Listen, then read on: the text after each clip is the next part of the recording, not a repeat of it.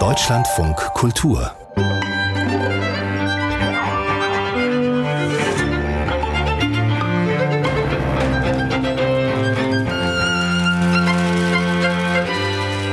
Sie kennen das. Wir sehnen uns nach Nähe, nach dem einen Menschen, der uns versteht, ja, nach der großen Liebe. Und wenn dieser Mensch dann da ist, stellen wir plötzlich fest, ups, klappt doch nicht so ganz mit dem Miteinander. Wir reden heute über Bücher, die von Einsamkeit erzählen und von Versuchen, diese Einsamkeit zu überwinden. Und das sind meine Gäste. Die Schriftstellerin Eva Menasse. John Burnside ist einer der großartigsten zeitgenössischen Lyriker. Und wenn er Prosa schreibt, dann haben wir das Beste aus beiden Welten. Dichte, atmosphärische Aufladungen, tolle Geschichten, präzise Psychologie. Der Literaturkritiker und Publizist Adam Soboschinski. Naja, Sissi ist ein ganz großer Mythos. Ähm der Geschichte. Eine junge Frau, die an den Wiener Hof kommt und sich in Franz Josef verliebt, den Kaiser. Hier erleben wir sie allerdings etwas älter und bösartiger, gemeiner, fieser, interessanter. Die Schriftstellerin Julie C. In diesem Roman beschreibt Ursula Fricker auf einfühlsame und faszinierende Weise, wie eine Tochter ihren Vater beim Sterben an einer schweren Krankheit begleitet, nachdem dieser zuvor die Familie über Jahre hinweg mit seinem Gesundheitswahn terrorisiert hatte. Aufgeworfen wird eine topaktuelle Frage, um welchen Preis können und dürfen wir versuchen, nach Gesundheit zu streben. Und ich habe das Buch dabei, das vom Literaturbetrieb in diesem Jahr so fiebrig erwartet worden ist wie kaum ein anderes. Der Briefwechsel zwischen Ingeborg Bachmann und Max Frisch, zwischen den beiden Schriftstellern, die einander im großen Stil geliebt und in noch größerem Stil aneinander gelitten haben. Wir haben es nicht gut gemacht. Wie gut wir es heute machen, werden wir sehen. Ich freue mich jedenfalls sehr, dass Sie dabei sind, zu Hause und hier im Berliner Ensemble.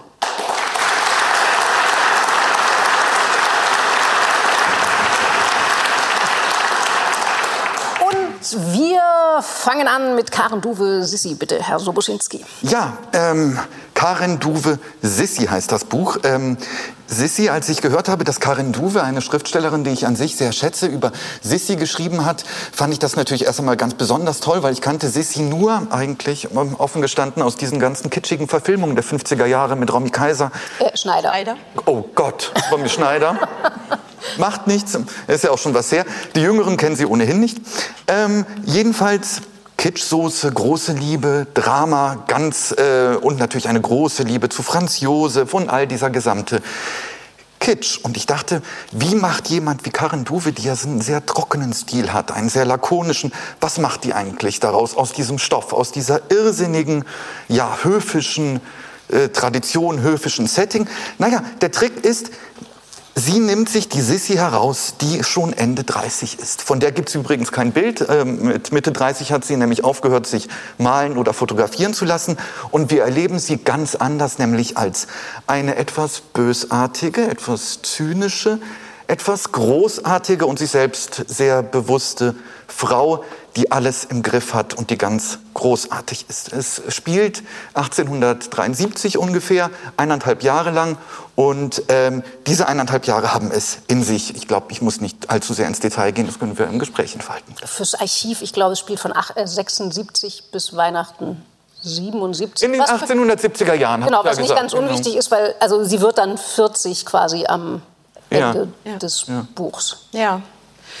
Mir ging es ganz genau wie Ihnen. Ich hatte zu der Sissy bislang, bevor ich das Buch gelesen habe, auch immer nur Kontakt in Form von so Mozartkugelartiger, mit süßer Schicht überzogener Kitsch-Präsentation und war auch gar nicht sicher, ob ich es lesen möchte. Was mich dann äh, tatsächlich überzeugt hat, ist schon mal das Cover. Ja? Also da sind einfach zwei Pferde drauf und ähm, ich bin ja eine wahnsinnige Pferdenärrin und das ist die Karen Duwe eben auch und ähm, ein Zugang zu diesem Buch war für mich, aber ich glaube, dass das auch Menschen, die vielleicht nicht so Pferdeversessen sind, ähnlich gehen wird, diese irrsinnige Beziehung, die die Sissy zu Pferden hat, weil das nämlich hinausgeht über jetzt Tierliebe, also es hat nichts Mädchenhaftes, sondern das ist eigene Art von, so eine Art von Lebensmüdigkeit, mit der die sich diesem Sport widmet. Also wir finden hier dramatische Schilderungen wie die im Damensattel an unfassbaren Parforcejagden äh, teilnimmt. Also da muss man sich wirklich vorstellen, dass sie in einem riesigen Feld aus zig Pferden über wahnsinnige Gräben und Hindernisse springen und die balancieren dann ungefähr so wie ich jetzt sitze,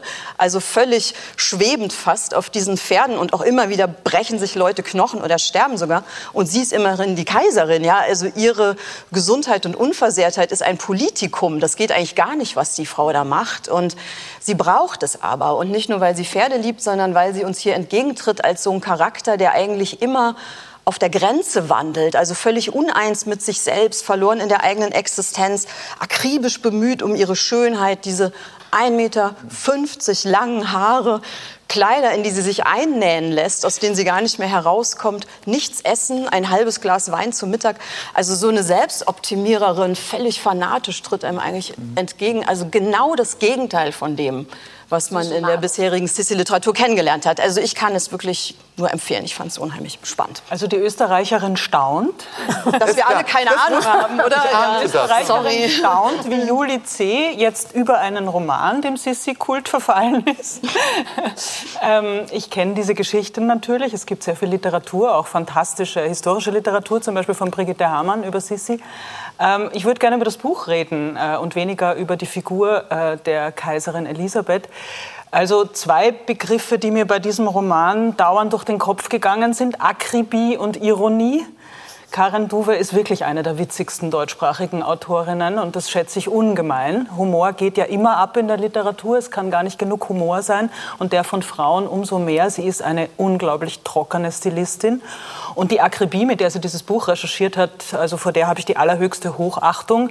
Sozusagen als Handwerkerin sehe ich, wie unglaublich mühsam das gewesen sein muss, die Figuren und jede Schnalle und jeden Ordensknopf und jede Reitbewegung, gut, das ist vielleicht ihr besonderes Interesse, äh, zu recherchieren und dann auch so genau aufzuschreiben. Also das ist schon wirklich eine Leistung. Das ist sehr trocken. Das ist so ein Tableau nach dem anderen, Kapitel für Kapitel. Wenn ich mir eine winzig kleine, wirklich höchst, äh, Kritik auf höchstem Niveau erlauben dürfte, dann würde ich sagen, ganz klar wird mir bis zum Schluss nicht, warum sie dieses Buch geschrieben hat. Also das ist sozusagen die Psychologie, die Recherche, der Witz, diese knusprige Ironie, die sie da immer hat.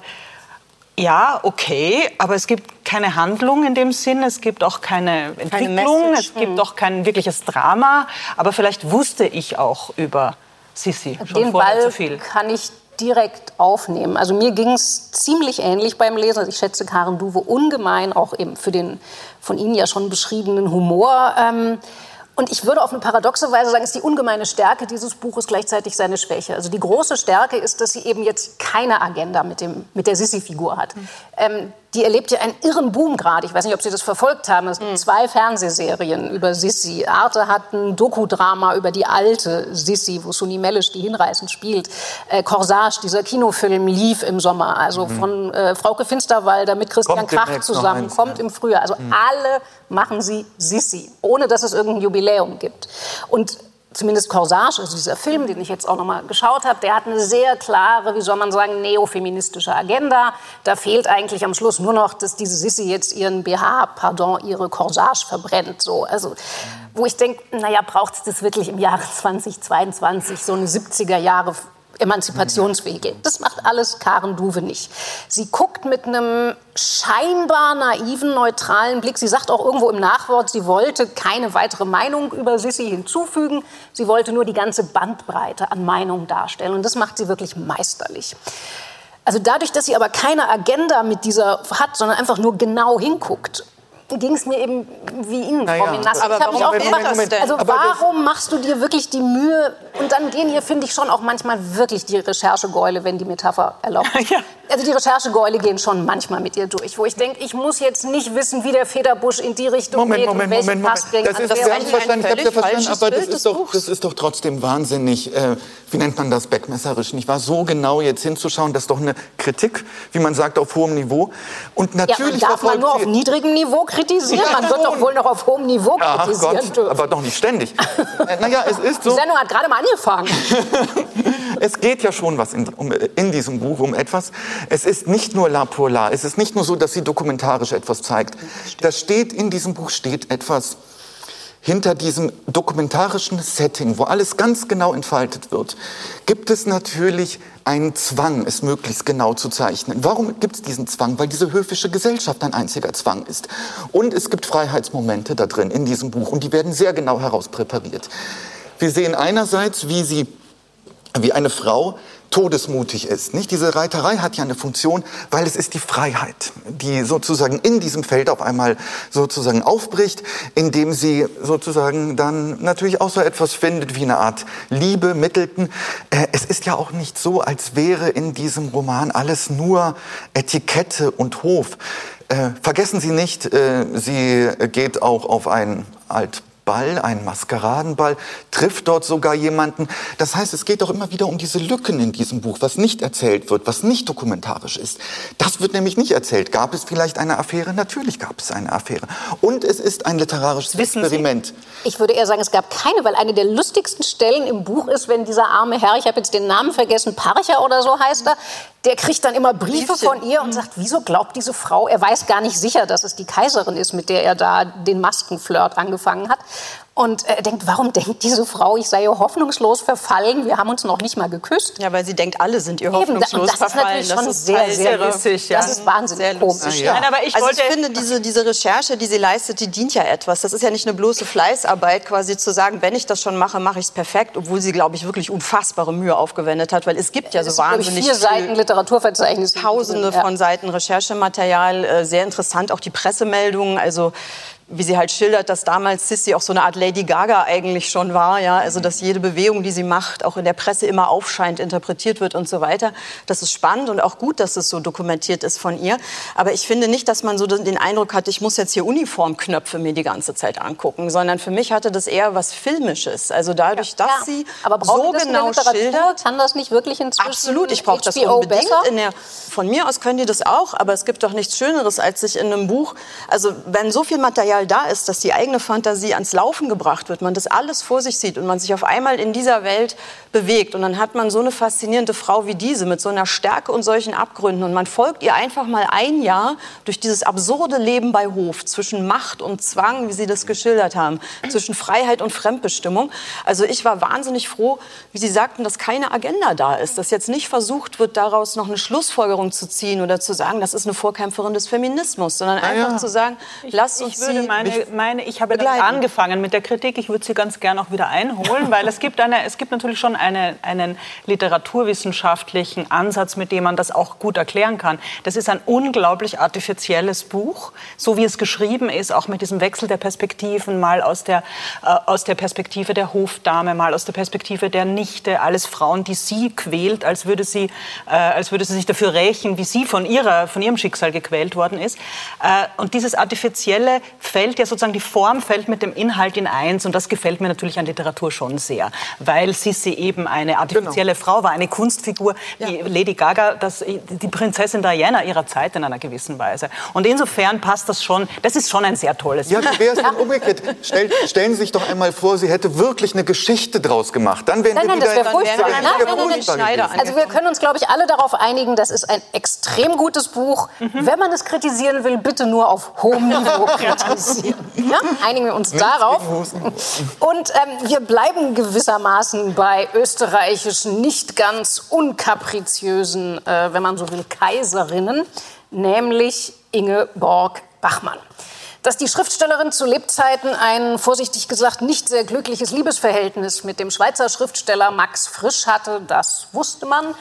Man wusste auch immer, dass es da einen umfangreichen Briefwechsel gibt. Und man wusste aber drittens auch, dass Ingeborg Bachmann ganz strikt dagegen war, dass dieser Briefwechsel jemals veröffentlicht wird. Denn so wörtlich, niemand soll ein Schauspiel haben eines Tages. Nun, ähm, wir werden sicher auch darüber reden müssen, ob das in Ordnung ist, dass es dieses Buch jetzt gibt. Also der Briefwechsel ist erschienen. Wir haben ein gewaltiges Schauspiel. Ich glaube, anders kann man das nicht sagen. Wenn man das liest, was hier, also der reine Briefteil ist ungefähr die Hälfte, und das sind so 500 Seiten. Dagegen sind die Strindbergschen Ehedramen Sandkastenspiele. Da zerlegen sich wirklich zwei Menschen auf allerhöchstem Niveau, um bei der Metapher zu bleiben.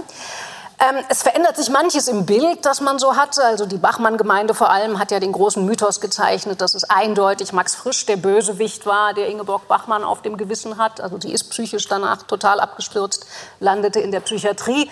Wenn man das hier liest, revidiert sich dieses Bild doch äh, einigermaßen.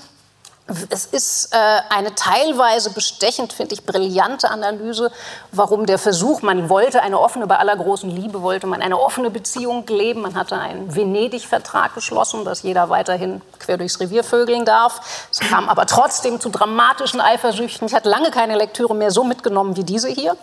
Und gleichzeitig hat mich vor allem gegen Schluss ein wachsendes Unbehagen beschlichen, wo ich dachte, hm, es geht, also vor allem da, wo dann wirklich die schmutzige Wäsche gewaschen wird, wo Frisch ihr noch mal vorwirft, mit wem sie so alles Affären hatte, Namen, die man alle kennt. Äh, unter anderem der letzte Woche verstorbene Hans-Magnus Enzensberger. Also das ist wirklich ein Hus. Das war aber alles bekannt. Ja, das wusste man alles. Aber trotzdem, das wird dann noch mal so aufgezählt, wo ich dachte, und es sind aber doch auch Sachen drin, die wir nicht wussten. Und ich denke, hm, geht uns das wirklich was an? Also ich bin eine leidenschaftliche Leserin dieses Buchs gewesen habe aber doch ein paar Bedenken, ob mich das was angeht, Frau Menasse. Also ich finde das, find das herrlich, dass dieser Briefwechsel, auf den jetzt wirklich viele Leute und vor allem auch Forscher Jahrzehnte gewartet haben, endlich erschienen ist. Aber das Wunderbare an dem Buch ist ja vor allem, dass das Rätsel überhaupt nicht kleiner wird. Es ist nur anders geworden. Einzelne Details der Bachmann-Frisch-Geschichte sind jetzt in einem völlig anderen Licht. Also zum Beispiel die Tatsache, dass sie die Entstehung von Mein Name sei Gantenbein wirklich ähm, präzise begleitet hat über die äh, und das Manuskript Manuskript mehrfach durchgegangen ist für ihn. Sie hat es lektoriert. Also die, diese, diese nachgereichte ähm, Legende, sie habe sich davon zerstört gefühlt. Sie hat das auch geschrieben nachher. Das Buch hat mich zerstört. Die stimmt einfach nicht. Das war dann sozusagen ihre Wehleidigkeit nach dem, nach dem Ende der Beziehung.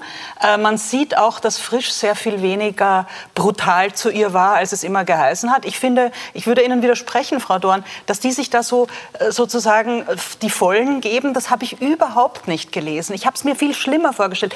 Mich hat das Buch deswegen so ergriffen, weil sie so ringen um diese Liebe und sich da ununterbrochen verfehlen. Und ich finde absolut rührend, wie Ingeborg Bachmann versucht, zum Hausmütterchen zu werden und eine Ehe, immer wieder die Ehe anbietet und, und, und er immer nicht mit ihr schrei, äh, mit derselben Wohnung schreiben kann. Alles das wusste man schon im Großen und Ganzen. Also das, das für mich Faszinierende war dieses ganz viele Gefühl und dann letztlich auch die Unmöglichkeit von zwei Schreibenden und auf so einem Niveau Schreibenden und auch solchen Berühmtheiten miteinander leben zu wollen. Also ich bin wirklich tief angerührt davon, mhm. mehr als alles andere. Na, und es sind ja auch vor allen Dingen hochkarätige Briefe zwischendurch. Ja. Manche, es gibt so ein paar Hauptbriefe, die sind ja wahnsinnig lang, die gehen über sechs Seiten, wo dann die gesamte Paradoxie von Liebe, von was man so kennt. Ich meine, es gibt auch ein paar Sachen, die sind etwas unfreiwillig komisch in diesem Buch. Das darf man auch nicht unterschlagen, nicht wahr? Es ist ja so, dass die beiden Dinge diskutieren und miteinander ringen, wo man denkt, ach Leute, habt's mal ein bisschen einfacher, bitte. Mhm. Da geht's wirklich seitenlang darum, ist es okay, wenn du ein paar Tage bei mir bist oder ist das jetzt ein schreckliches Drama, nicht wahr? Oder ähm, es ist ganz toll, wenn du bei mir bist, aber wenn du nicht bei mir bist, ist es auch ganz toll. Oder umgekehrt. Es ist alles ganz schrecklich. Es ist alles ganz furchtbar. Ja, Die sind schon irre neurotisch, ne? nicht wahr? Ja, ja. Und es ist auch so, dass man, man würde so gerne sagen, ach kommt, jetzt setzt euch mal an den Tisch, trinkt mal ein Glas Wein. Ah, Nein, trinkt, die, ah, die, trinken, die, trinken, die trinken zu viel, ja, das stimmt auch wieder. Eigentlich. Mich aber noch interessieren, wie Frau C. das sieht. Die guckt so streng. Ja, also ich habe das Buch nicht so gern gelesen. Ich hatte von Anfang an das Gefühl, ich bin nicht sicher, ob mich das was angeht. Schon gar nicht, wenn eine der Beteiligten auch gar nicht damit einverstanden war, dass das veröffentlicht wird. Und je krasser es dann am Ende wird, also je mehr man vor allem der Ingeborg Bachmann dann beim Verrücktwerden zuschaut, desto mehr hatte ich das Gefühl, ich müsste die Lektüre jetzt eigentlich wirklich unterbrechen, weil das sowas wie so ein, ja, so, so ein Leidensvoyeurismus dann irgendwie hat. Und das war mir unangenehm. Also ich verstehe es total, dass das literaturhistorisch wahnsinnig spannend ist und dass es auf Bücher, die frisch geschrieben hat, ein völlig neues Licht wirft, dass es auf Vermutungen über diese Beziehungen auch, ein, auch darauf ein neues Licht wirft. Aber wenn man es sozusagen als unbefangener Leser dem gegenübertritt, auf Hunderten von Seiten Beziehungen und Psychologien seziert zu sehen. Ohne dass etwas da rumsteht, was das irgendwie mhm. kontextualisieren würde. Ja, aber schauen naja, darf ich ganz kurz was sagen? Wenn ja, Sie doch beispielsweise, nehmen Sie den Briefwechsel von äh, Kafka und Felice Bauer. Alles, was sie sagen würde, auf diesen Briefwechsel auch zu. Das stimmt ja, auf alle Briefwechsel. Das es stimmt auf alle Briefwechsel und ich würde mhm. immer sagen, Tod ist tot. ja, es tut mir leid. Wenn ich tot bin, kann ich mich für meine eigenen Briefe nicht mehr schämen und das habe ich auch vor. Naja, also man muss sagen, also die Lage war halt also komplizierter. Also Bachmann hatte ja noch, also mein Unbehagen genau, ist auch gar kein viel. moralisches. Es fehlt viel. Mein Unbehagen ist auch gar nicht unbedingt ein moralisches, sondern eher ein, wenn man so will, ästhetisch-literarisches. Weil es sind beides Schriftsteller und vielleicht berührt das den Punkt, der Sie eher gestört hat. Das sind natürlich Schriftsteller, die weiter entfernt von diesem heutigen autofiktionalen Zeitgeist. Also man muss.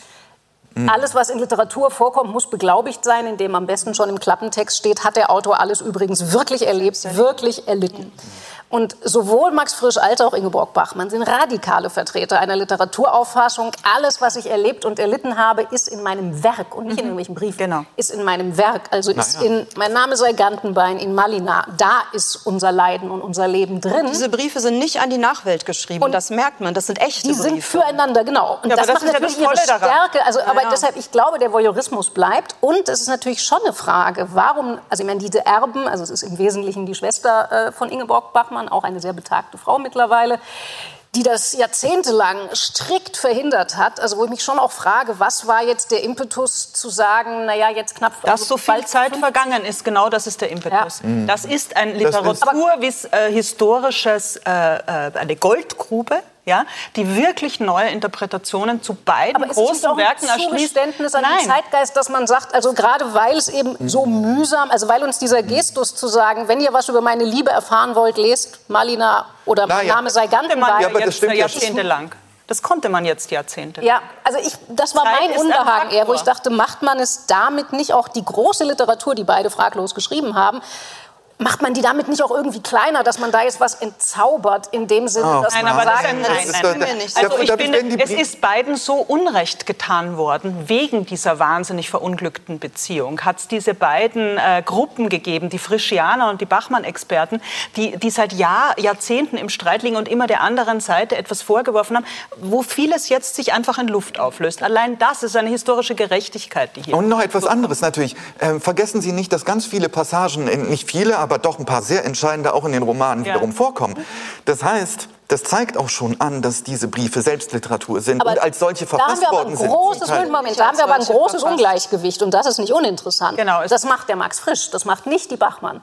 Max Frisch ist der, der Briefe, Durchschläge, der, Durchschläge der Teilabschriften von eigenen Briefen, wo man sich natürlich fragt, weil die Bachmann hat alles verbrannt. Also im Bachmann-Archiv ist fast nichts mehr. Das ist quasi alles aus dem Max-Frisch-Archiv.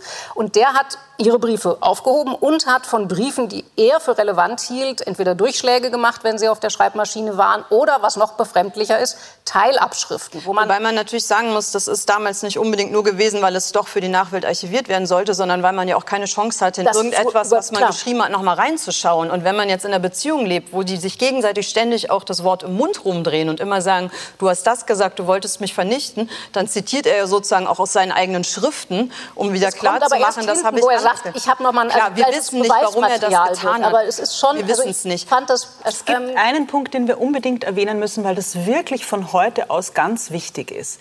Diese Liebesgeschichte beginnt im Jahr 1958, also zehn Jahre noch vor 1968. Das heißt, die, die Mann-Frau-Beziehungen sind in einer Weise anders als heute, dass wir uns da wirklich auch erstmal rein meditieren müssen, wie anders, wie sehr diese Kräfteverhältnisse sich Ach, da. Ja, ja äh, diese ganzen Geschichten, wo sie sagt, du, du, bist, äh, du bist wahrscheinlich kein Tyrann, ich mache dich zu einem. Ja? ja. So dieses, die, die Frau ist auf jeden Fall immer schuld. Ja, ja? aber es ist aber ja auch ganz so, anders nicht ausgelebt hätte. Ja, es ist Nein, ja so, aber, aber sie versucht eben so eine weibliche intellektuelles Leben äh, auch mit sexueller und, und äh, liebestechnischer Freizügigkeit zu führen und das geht in diesen Jahren. Aber ich, ich finde, dass, nicht, dass, dass trotzdem, das aber ganz kurz, ich finde trotzdem, dass das doch eher interessant ist, wie liberal sie es sich ausgestalten. Es gibt ja den sogenannten Venedig-Vertrag, den sie machen, nicht wahr? Und ja, genau, ihre Idee. Das heißt, wir haben eine offene, offene Beziehung, nicht wahr?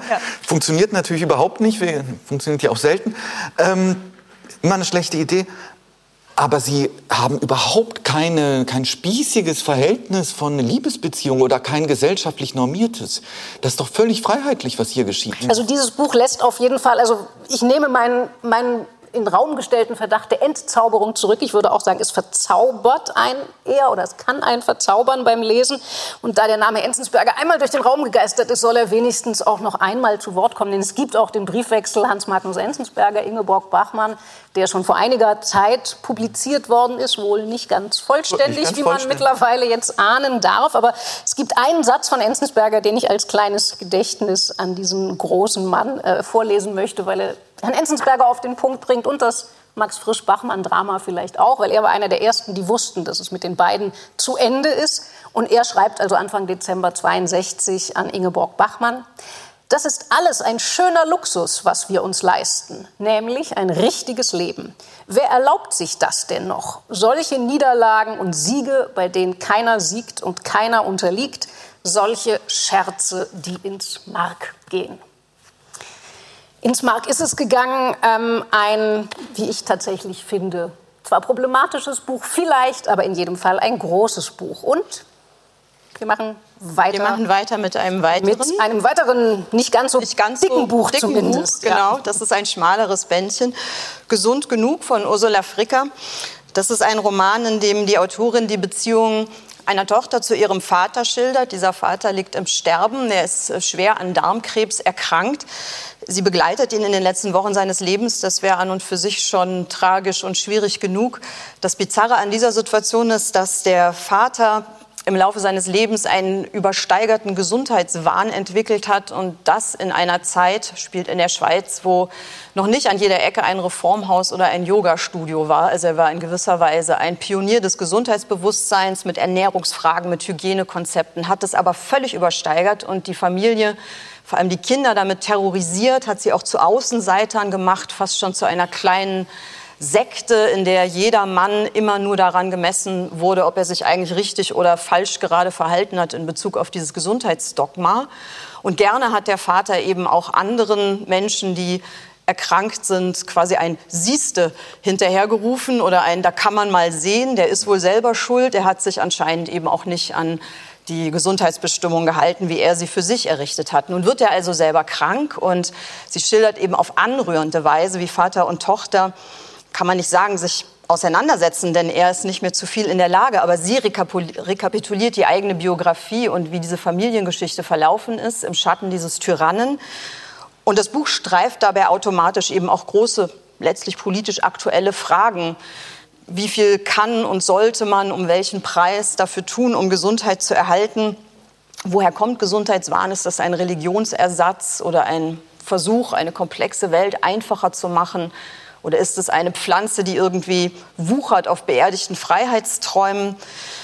Sie gibt aber, also die Autorin gibt jetzt keine lautstarken Antworten darauf, sondern nimmt uns eigentlich eher mit auf so einer tastenden Suchbewegung, fast auch so ein bisschen wie ein Coming-of-Age-Roman. Und letztlich versucht sie eigentlich einen Menschen, den sie nie so richtig verstanden hat, trotzdem zu lieben und ihm zu verzeihen. Und das hat irgendwie was unheimlich Anrührendes. Mhm. Na, ich finde auch, dass es ein ganz starkes Buch ist, nicht? Vor allen Dingen dann, wenn es um diese enge Beziehung zwischen dem Vater und seiner Tochter geht, die ihn ja hasst, nicht wahr? Und gleichzeitig liebt. Äh, zumindest naja, liebt ist so eine Sache. Er war ja wirklich ein schrecklicher Mensch. Nicht? Er stirbt ja bis zum Ende nicht. Er stirbt ja einfach nicht. Im Übrigen, alle denken schon, alle denken schon ganz am Anfang, er muss, muss jetzt langsam vorbei sein mit dem guten Mann. Muss man auch wirklich und dann äh, immer noch dieses Röcheln. Und dann ist er da. Das ist auch ein sehr so körperliches so Buch. Ja, ganz körperliches Buch. Und er hat die gesamte Familie terrorisiert. Sie haben es schon gesagt, es ist so, dass man gar nichts durfte in dieser Familie. Aber man musste immer gesund leben. Also Kompensation von irgendetwas durch Gesundheit.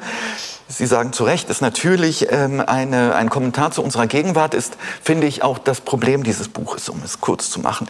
Denn es wird damit ein bisschen übertrieben. Stellenweise ist das Ganze ein Thesenroman. Ich finde ihn Echt? irre gut geschrieben. Ah, ja, wenn sie nach Prora fährt, äh, also wo diese ganzen Nazi-Häuser stehen, wo man ähm, Urlaub früher machen sollte, äh, auf Rügen, und dann geht es um vollwertige Kost und der vollwertige das Mensch. das heißt, es wird, es wird die Analogie zur Nazi-Zeit gebracht. Dann läuft sie durch den Prenzlauer Berg am Ende. Am Prenzlauer Berg er läuft sehr rum in Berlin in einer sozusagen woken Gegend, wo alle sozusagen ganz äh, gesundheitsbewusst sind. Und dann hat man schon den gesamten Konex. Mein Vater, der ganz schlimm ist und uns ins Reformhaus ständig schleppte und, und jetzt Müsli-Riegel, die Nazis sozusagen. und jetzt ist die Gegenwart und alles verrührt so sich, alles verrührt sich in einen Totalitarismus. Ja, da wäre es ein Thesenroman, wenn das so wäre. Ja, Aber ist doch einer. Nee, also da würde ich jetzt nee, eher äh, Frau C. Äh, unbedingt also ich finde auch, ihr gelingt das, diese Themen, die ja auch wirklich Themen unserer Zeit sind. Und wo steht, dass ein, ein, Roman sich nicht mit Themen unserer Zeit beschäftigen darf? Ich finde aber, dass sie das wirklich meisterlich in den Familienroman integriert. Ich mhm. finde gerade nicht, dass es in den Thesen oder Agenda oder wie auch immer Roman abkippt, sondern sie bleibt. Wir haben im Zentrum diese Tochter, die weiß, also ich, eigentlich hat die ja gebrochen mit ihrer Familie in einer gewissen Weise. Und dann fährt sie eben an dieses Sterbebett ihres Vaters was ich sehr tolle Szenen, sie liest dem, weil das Einzige, was er jetzt noch erträgt auf seinem Sterbebett, sind Abenteuergeschichten. Scott, das Tagebuch äh, von dem Polarforscher, der dann gestorben ist bei seiner Expedition, das liest sie ihm vor. Ähm, sie ringt mit diesem Impuls, der vielleicht auch verständlich ist, diesem Vater jetzt sadistisch reinzudrücken. Siehst du mal, hm, so, hast du wohl doch nicht gesund genug gelebt? Oder siehst du, was du von deinem ganzen Gesundheitsterror hast? Das Schicksal holt dich trotzdem. Das macht sie eben alles nicht. Also ich finde, dass das wirklich bei einem so heiklen Thema, wo echt die Fallgruben riesig sind, bleibt sie auf diesem schmalen Grat. Ich finde auch, dass dieser Vater nicht klischiert ist. Und das muss man erst mal hinkriegen. Einen solchen Unsympathen trotzdem so zu zeichnen, dass der, finde ich, nicht als Karikatur durch das Buch starkst. Ja. Ähm, also mich hat das eine Autorin, die ich, ich vorher nicht kannte, auch eine Schweizer Autorin. Ich dachte die ganze Zeit, dass das autobiografisch, muss ich gestehen. Also ich habe beim Lesen die ganze Zeit das Gefühl gehabt, die erzählt ihre eigene Geschichte. Aber wenn es so gewesen sein. Aber wenn es so ist, bin ich dem Verlag äh, Atlantis ist es sehr dankbar, dass Sie uns das nicht offen klappen. Aber das meinte ich auch wirklich noch mal als mhm. Gegenargument zu dieser ähm, zu der These vom Thesenroman. Also ich hatte wirklich das Gefühl, da zeichnet jemand seine persönliche Geschichte auf und selbst wenn es das nicht ist und es ist reine Fiktion, heißt es ja, äh, dass es wahnsinnig authentisch rüberkommt und eben nicht eine Geschichte ist, die im Dienste einer politischen Es ist ja nur dieser steht. eine Aspekt, der mich gestört hat, dass es ja, ein paar okay. Kurzschlüsse gibt. So ein paar plakative ja? Symbole ja. hier und da. Frau Menasse guckt streng. Ja, sehr streng, ich sehe äh, schon. Äh, nein, nein, nein, nein. Das mit dem Thesenroman, das kann ich auch nicht bestätigen. Oh, also das Prora, hat, das, Prora hat, das, das Prora hat mich auch gestört. Das war genau der Tacken zu viel. Aber ähm, äh, das hat, nein, das ist ein wirklich äh, sehr interessantes Buch. Ich finde ein paar so Nebengedanken auch noch ganz interessant, wie zum Beispiel eben diese wirklich schlimme Kollaboration dieser freundlichen Mutter. Ja? Also ohne die Mutter dazu hätte der Vater dieses Regime niemals in einer Familie auf eine Familie applizieren können. Und das ist etwas, was übrigens die Forschung auch über die Nazi-Alltagsgeschichte äh, bestätigt. Ja? Also wenn da nicht beide am selben Strang ziehen oder zumindest so viel Angst vor Trennung oder Widerstand haben, dann geht das nicht. Ja?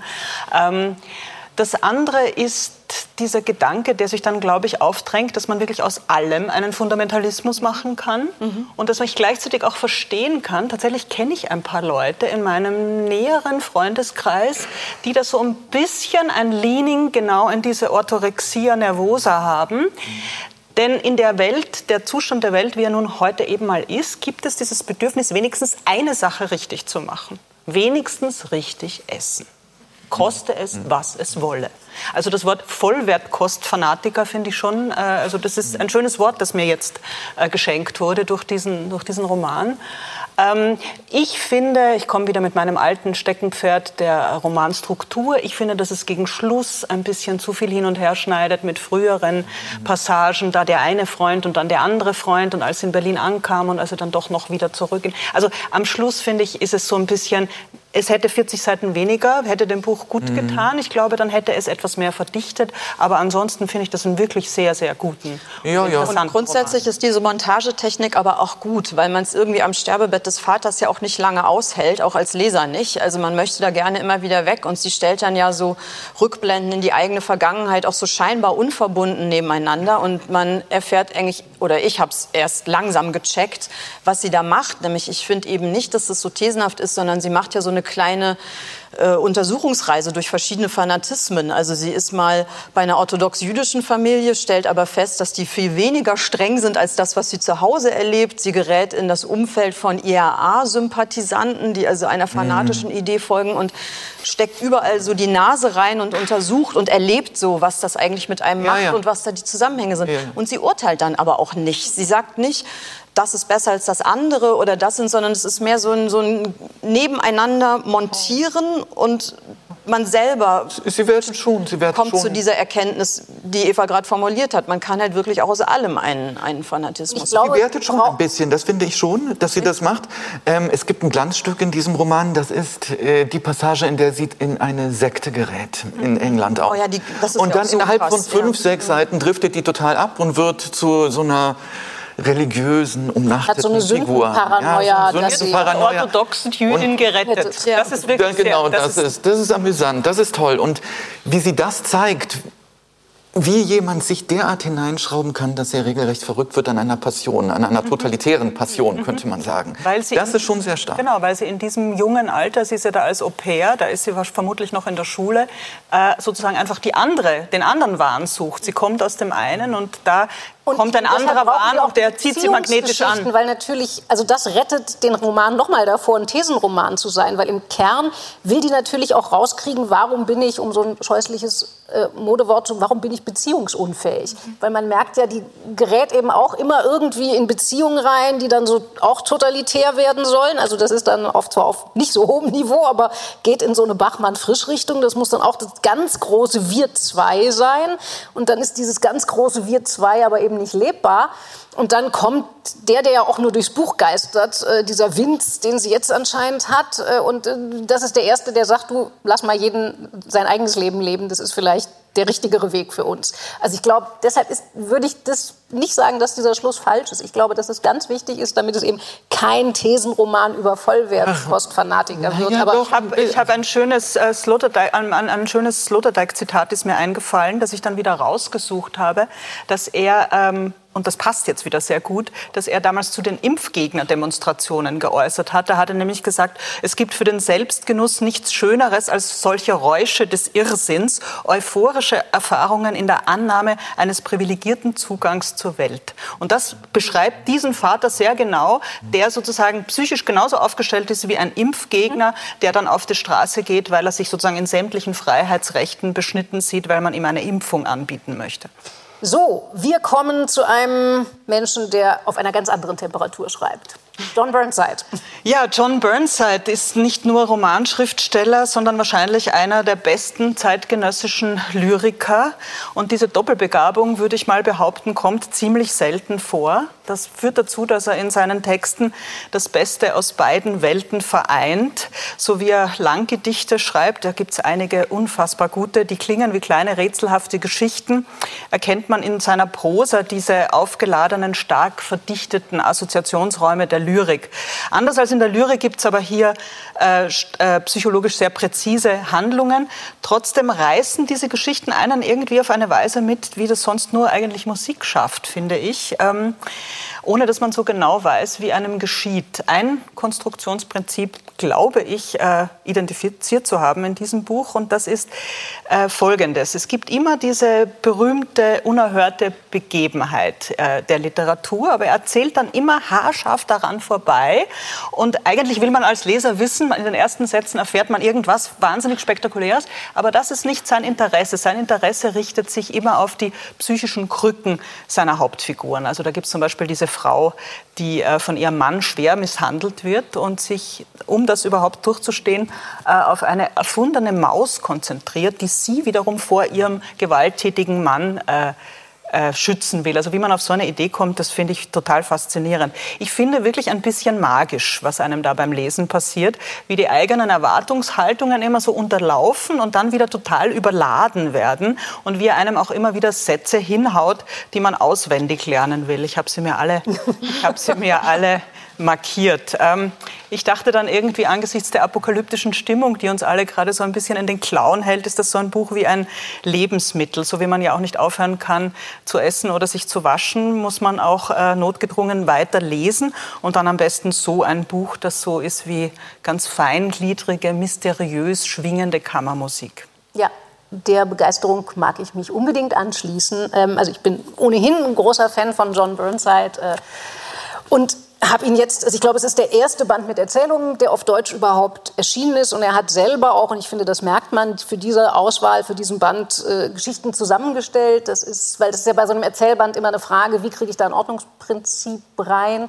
Das macht er hier, finde ich, auf sehr, sehr kluge Weise, wie, wie so Leitmotive überspringen. Also ohne, dass da jetzt selbe Figuren auftauchen, hat man trotzdem wie den Eindruck, man hat eine ganze Welt eigentlich am Schluss gelesen, weil diese Geschichten kommunizieren miteinander, sind aber dann doch hochgradig unterschiedlich. Es gibt Frauen in der Ich-Erzählung, wo man auch erstmal denkt, hoch, äh, der Ich-Erzähler ist jetzt eine junge Praktikantin, dann ist es mal ein älterer Mann, der Sirup ausfährt. Was diesen Figuren vielleicht gemein ist, ist, es sind sehr häufig Sonderlinge, ähm, die mit einer großen Einsamkeit in eher auch kleineren Dorf- oder Stadtgemeinschaften stehen, die außen vor sind und die, ja, und das ist, glaube ich, eben auch der Titel, also die sich in diesem Einsamsein damit arrangieren und dann eben so etwas wie Glück, wie der Titel sagt, in diesem Einsamsein finden. Also es ist ein stoisches Programm. Und was vielleicht noch aufregender ist, weil da ist John Burnside sehr weit weg vom Zeitgeist. Diese Geschichten kreisen um so einen Ort, er nennt das auch explizit so, das Noli Me Tangere. Mhm. Also jeder Mensch hat in seinem Innersten irgendeinen Kern, den er nicht angefasst haben will. Und da würde jeder, der aus einer Disziplin mit Psycho vorne kommt, sagen, naja, das ist das Trauma und das müssen wir mal schleunigst wegtherapieren. Und da würde John Burnside, das kann man konkret machen. Also es gibt zum Beispiel eine Geschichte, wo ein Junge, auch wieder so ein Sonderling, wird in das Eiscafé im Ort eingeladen. Die wunderschöne italienische Mama serviert ihm ein herrliches Pfirsich Melba. Das er nie vergessen wird. Dann geht diese Mutter auf die Straße und wird von einem LKW totgefahren, während Vor er dieses Augen. Pfirsich Melba isst. Und jetzt geht er eben nicht zum Therapeuten und will dieses Trauma und wird auch der sucht die Retraumatisierung, weil dieser Mann wird sein Leben lang für sich Melba essen wollen, um diesen Moment zu reaktivieren. Und das gibt es in fast allen diesen Geschichten, ist so ein magischer Moment, und das ist natürlich schon sehr, sehr stark für Literatur. Das ist immer der, auf den man nicht gewartet hat. Ja, ja und das für, also macht für mich diese Geschichten tatsächlich auch wirklich sehr, sehr zauberhaft. Ja, die sind sehr stark. Es ist natürlich so, dass nicht jede einzelne die gleiche Pointendichte hat, wie es jetzt den Anschein hat. Darf ich jetzt es sagen, dass das aber auf sehr hohem Niveau kritisiert ja, auf jeden Fall ist, das, das Problem von Erzählungsbänden. Nein, das ist wunderbar. Da Dagegen ich selbst ich welche geschrieben habe, es ist wie bei einem Popalbum. Ein Song ist immer schlechter als, als die andere andere. Das gehört dazu. Ja. Ich wollte ja eigentlich mit was Versöhnlichem schließen, sogar, sogar mit etwas äh, Fantastischem, dass selbst diejenigen, die jetzt nicht so pointenstark sind, sehr gut sind, weil man erst recht sich hinterher fragt, wieso hat mir diese Geschichte eigentlich gefallen? Also schon die Auftaktgeschichte. Da fährt ein LKW durch die Nacht und auf einmal sieht er eine Frau irgendwo naja, es ist so eine sehr bewaldete Straße, nicht? Und hält dann irgendwie an, dieser Lkw-Fahrer, und nimmt diese Frau mit, weil er sieht, die ist ja völlig zerschunden, stellt dann fest, es ist eigentlich ein Junge, der in Frauenkleidern und die reden miteinander und reden um den heißen Brei herum die ganze Zeit. Man weiß überhaupt nicht, machen auf einmal ein Alltagsgespräch, anstatt sich über diese Situation im Klaren zu machen, was hier eigentlich los ist. Er sagt einfach nur, naja, er war auf einer schlechten Party. Irgendwie sowas in der Art, ist ganz toll. Und dann kommt als Pointe, es gibt ja immer so eine kleine Weisheit in diesen Geschichten, eigentlich nur fast jeder. Dann kommt Viele. diese kleine Pointe, ähm, ihm war es so wichtig, diesem Jungen immer zu sagen, dass er so zufrieden ist, dass es ihm gut geht, dass es ihm gut geht. Also unser Bedürfnis, diese Fassade aufrechtzuerhalten. gerade die, die, Meldung bekommen hat, dass er nur noch ein paar Wochen zu leben hat. So ungefähr. Er, äh, das kommt auch ja. noch dazu. ja. ja. Und das ist natürlich fabelhaft. Ja, das sind diese Kleinigkeiten, die dieses Buch so schön machen. Und das sind nicht nur Kleinigkeiten. Also ich kann mich auch nur anschließen. Das einer der besten Texte, die ich seit langem gelesen habe. Also wirklich lange nichts gelesen, was mit einer solchen lyrischen Dichte daherkommt und trotzdem Prosa ist. Also ich finde es absolut genial. Ich finde den Titel allerdings falsch. Ich finde, es geht nicht um Glück und Liebe. Es sei denn, alles geht um Glück und Liebe. Also ich würde eher sagen, es geht ums Verschwinden. Also das finde ich ist so eine ganz wichtige Thematik jedes einzelnen Textes, der Wunsch zu verschwinden oder zu erleben, wie etwas vor den eigenen Augen plötzlich verschwindet oder mitzuerleben, wie jemand verschwinden möchte. Und es ist ein, eine Untersuchung, ein sich annähern an diese Frage, wie erträgt der Mensch eigentlich die eigene Existenz? Also das ist, finde ich, auch mit einem wahnsinnigen philosophischen Kern mhm. ausgestattet. Also er hat ja er macht ja auch kleine Milieustudien. Es spielt sehr viel im proletarischen Milieu. Die, die Ich-Erzähler sind meistens aus sehr einfachen Verhältnissen. Da könnte man jetzt backmesserisch fragen, ob die wirklich in der Lage sind, so zu sprechen als Ich-Erzähler. Aber das war mir dann auch egal. Stört nicht. Es stört überhaupt nicht. Ähm, es sind also sozusagen eigentlich Menschen, die jetzt nicht versuchen, ihre, ihr Leiden an der Existenz mit so einem wahnsinnigen kulturellen Überbau zu interpretieren oder zu Ingeborg erklären. Bachmann. Wie Ingeborg Bachmann. ja. Genau, sondern es ist eigentlich das Gegenteil. Es geht sozusagen um die Frage, wie fühle ich mich im Nebel oder was passiert, wenn ich auf eine Sandbank hinauslaufe, von der ich nicht sicher bin, ob ich das überlebe. Also es sind so ganz archaische Erfahrungen, die die die die Figuren machen und die eigentlich immer wieder um die Frage kreisen, was ist es, was uns hier hält? Was bedeutet es, hier zu sein? Was heißt es, zu verschwinden? Der Tod ist eigentlich kein Antagonist hier, sondern eigentlich eher so eine Art guter Partner. Er sagt an vielen Stellen, das Schlimmste, was uns passieren kann, ist eigentlich nicht zu sterben, sondern viel schlimmer ist es, was uns miteinander geschehen kann. So also gut, ich muss jetzt auch aufhören. Also so schön, so schön ist der Tod jetzt nicht in allen Erzählungen. Ähm, Nein, aber es es gibt ja auch Morde, schreckliche. Ich glaube, es gibt eine Erzählung, die auch noch sehr wichtig ist, die vielleicht sogar ein bisschen den Kern des ganzen Buches ausmacht. Die heißt Fügung. Da geht es eigentlich, wenn man so will, um Schicksal, nicht? Und da wird so etwas wie ein Widerspruch entfaltet, nämlich wir sind vollständig geworfen. Alles ist determiniert letztlich. Wir können nichts machen. Wir sind schon fest und gefügt und wir können nicht raus aus unserer Haut.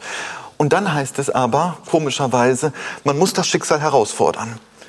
Was ja nicht geht. ne? Und daran Entweder wird der sind Mensch wir und ich glaube, in diesem Zwiespalt stecken ganz, ganz viele Geschichten und ganz, ganz viele Personen. Und das ja. macht, das macht also die Größe dieser, dieser Ich würde es nur nicht unbedingt als Gegenmittel äh, für, für apokalyptische Zeiten empfehlen, weil ich finde, es hat auch schon so ein bisschen was von der Überdosis Melancholie. Also wenn man sie alle am Stück Ja, ja. liest, ähm, also man wird dadurch nicht fröhlich. Das kann man vielleicht noch Das habe ich so nicht gemeint. Ich habe das anders gemeint. Das sind ja auch kleine Geschichten von kleinen Menschen. Und man könnte jetzt denken, warum verbringt man seine Zeit damit und nicht mit einem Buch, das einem jetzt sozusagen den Weg in die Rettung oder äh, so weist, ja, oder, oder ich gehe auf die Straße und klebe mich fest. Nein, man, man, man, man liest das und denkt, ja, das ist wirklich große Literatur, da kann man wahnsinnig, das ist wahnsinnig äh, transzendent irgendwie. Die, sind so, die sind so wie Milchglas. Man sieht immer so Schemen, erkennt was wieder, hört Töne. Es ist sehr bildhaft, es ist sehr assoziativ. Es gibt diese kürzeste Erzählung, die ich sehr mag, wo der Polizist abends immer von seiner Frau und seinen Kindern wegfährt und einmal durch den Ort fährt und sich diesen Schnee anschaut. Es wird immer mehr Schnee und Schnee und dann begegnet und dann erfährt man, er hatte eine Geliebte früher und dann begegnet er dem Mann dieser Geliebten, also dem Witwer und der Witwer sagt diesen Satz zu ihm, äh, wenn es so schneit, wie sollen wir sie finden? Und wir haben aber vorher schon erfahren, sie ist irgendwo erfroren in so einer Nacht. Und das ist nur das, Das sind, ze- das sind fünf oder sieben Seiten. Das ist völlig irre. Das ist wie so ein hingepinseltes kleines Bild. Das ist so rätselhaft Ich glaube, es sind vor allem auch wirklich ganz große Etüden in einer Gefa also Gefasstheit den Lebenskatastrophen gegenüber. Also es ist wirklich das komplett, es wird auch so leicht ironisch polemisiert gegen die ganze Abteilung Selbsthilfeliteratur und so. Also auf eine paradoxe Weise ist das, finde ich, ein Buch, was einem beim Leben in einem ganz tiefen Sinne helfen Das kann, ich, ja. ohne dass es irgendwas mit den Rezepten der Selbsthilfeliteratur zu tun hat. Antirezept. Und das ist schon eine große Leistung. Okay, wir haben mit einhelligem Jubel geendet und jetzt darf jeder von uns noch mal solo jubeln, ähm, denn es ist die letzte Sendung in diesem Jahr. Das heißt, in drei Wochen steht ein gewisses Fest namens Weihnachten vor der Tür und äh, deshalb hat jeder von uns jetzt noch ein Buch dabei, das er Ihnen, Ihren Lieben und allen zu Beschenkenden ans Herz legen möchte. Und ich würde sagen, Frau C., fangen Sie doch mal an. Ich fange an. Also ich habe dabei ähm, das neue Buch von Robert Menasse, das heißt Die Erweiterung. Es ist wieder ein EU-Roman. Robert Menasse hat ja schon mal vor fünf Jahren ein Buch geschrieben, was in Brüssel, in der Hauptstadt der Europäischen Union spielt. Hier haben wir wieder einen Text, ähm, der in diesen Kreisen spielt. Es geht hier vornehmlich um die Geschichte von zwei Männern, die zur Zeit der polnischen Solidarność im Untergrund gemeinsam gekämpft haben und sich dann also wirklich Blutsbrüder gewissermaßen waren, sehr enge Freunde und die sich dann in den neuen Zeiten aber in völlig unterschiedliche Richtungen entwickeln. Der eine wird polnischer Ministerpräsident, der andere wird Erweiterungskommissar der EU und die ehemalige Freundschaft verwandelt sich in eine politische Großfeindschaft, die sich dann zum Schluss auf einem Kreuzfahrtschiff in einem Showdown entlädt. Es ist wie immer bei Robert Menasse ein literarisch unheimlich versiertes Buch, ein witziges Buch, ein spannendes Buch und es ist gesättigt vom Geist der Gegenwart. Also ich würde sagen, ein Gesellschaftsroman im allerbesten Sinne. Herr Sobuschitski, was Ja. dabei? Ähm, Weihnachtszeit ist immer Klassikerzeit, deswegen würde ich gerne Virginia Woolf vorschlagen. Eine großartige Autorin, Mrs. Dalloway heißt das Buch.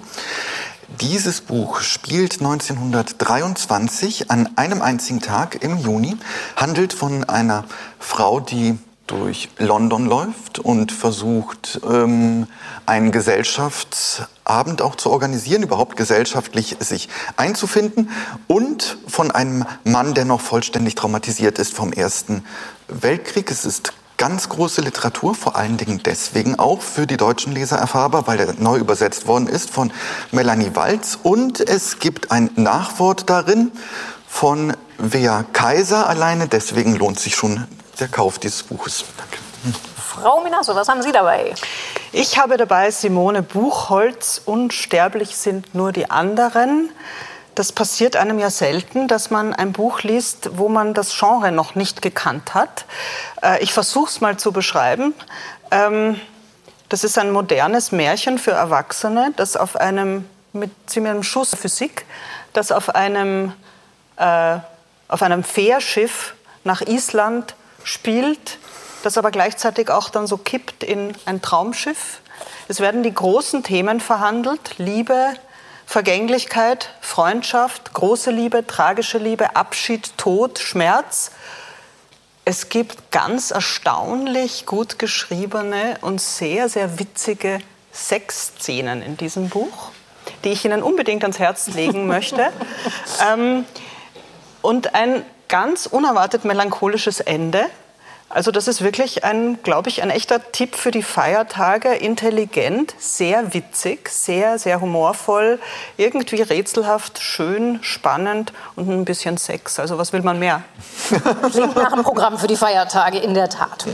Ich habe dabei George Saunders bei Regen in einem Teich schwimmen. Da Sie diese Sendung gucken, gehe ich mal davon aus, dass Sie es prinzipiell interessant finden, anderen Menschen dabei zuzuhören, zuzuschauen, wenn sie über Literatur reden. In diesem Buch nun haben Sie die einzigartige Chance, dem grandiosen Autor von Romanen wie Fuchs 8 oder Lincoln im Bardo dabei zuzuschauen, wie er über russische Meistererzählungen von Tschechow, Tolstoi und anderen nachdenkt. Saunders nimmt uns mit auf Spaziergänge durch diese Erzählung und er macht das, wie das vielleicht ein kluger Städtebauer machen würde, wenn er uns auf einen Stadtspaziergang mitnimmt. Er hält uns keine historischen oder technischen Vorträge, sondern er sagt, guck mal hier dieses Detail. Frag dich mal, warum du das Detail so wahrnimmst. Guck mal, was der Autor gemacht haben könnte, damit du dieses Detail so wahrnimmst. Also sprich, es ist ganz en passant und wirklich sehr spielerisch auch geschrieben, entsteht so eine Idee, was Literatur sein könnte, nämlich die respektvolle Interaktion zwischen zwei Menschen, wobei der eine, der Schriftsteller, sagt, ich verzaubere dich mit den Mitteln der Sprache allein und der andere, der Leser, ist bereit, sich wachen Blicks verzaubern zu lassen und so gesehen auch ein ideales Programm für die anstehenden Feiertage. So, damit sind wir tatsächlich am Ende nicht nur dieser Sendung, sondern auch dieses literarischen Jahres für uns. Ich bedanke mich erstmal ganz herzlich bei meinen drei wunderbaren Gästen heute Abend. Ich bedanke mich aber auch bei Ihnen. Und ich bedanke mich selbstverständlich auch bei Ihnen zu Hause fürs Zuhören, Zuschauen. Wenn Sie mögen, wir sind diesmal schon Ende Januar mit der nächsten Sendung aus der diesmal ganz kurzen Winterpause zurück. Bis dahin wünsche ich Ihnen eine gute Zeit, trotz allem, was los ist auf der Welt und rate Ihnen wie immer, bleiben Sie noch ein wenig am Lesen. Musik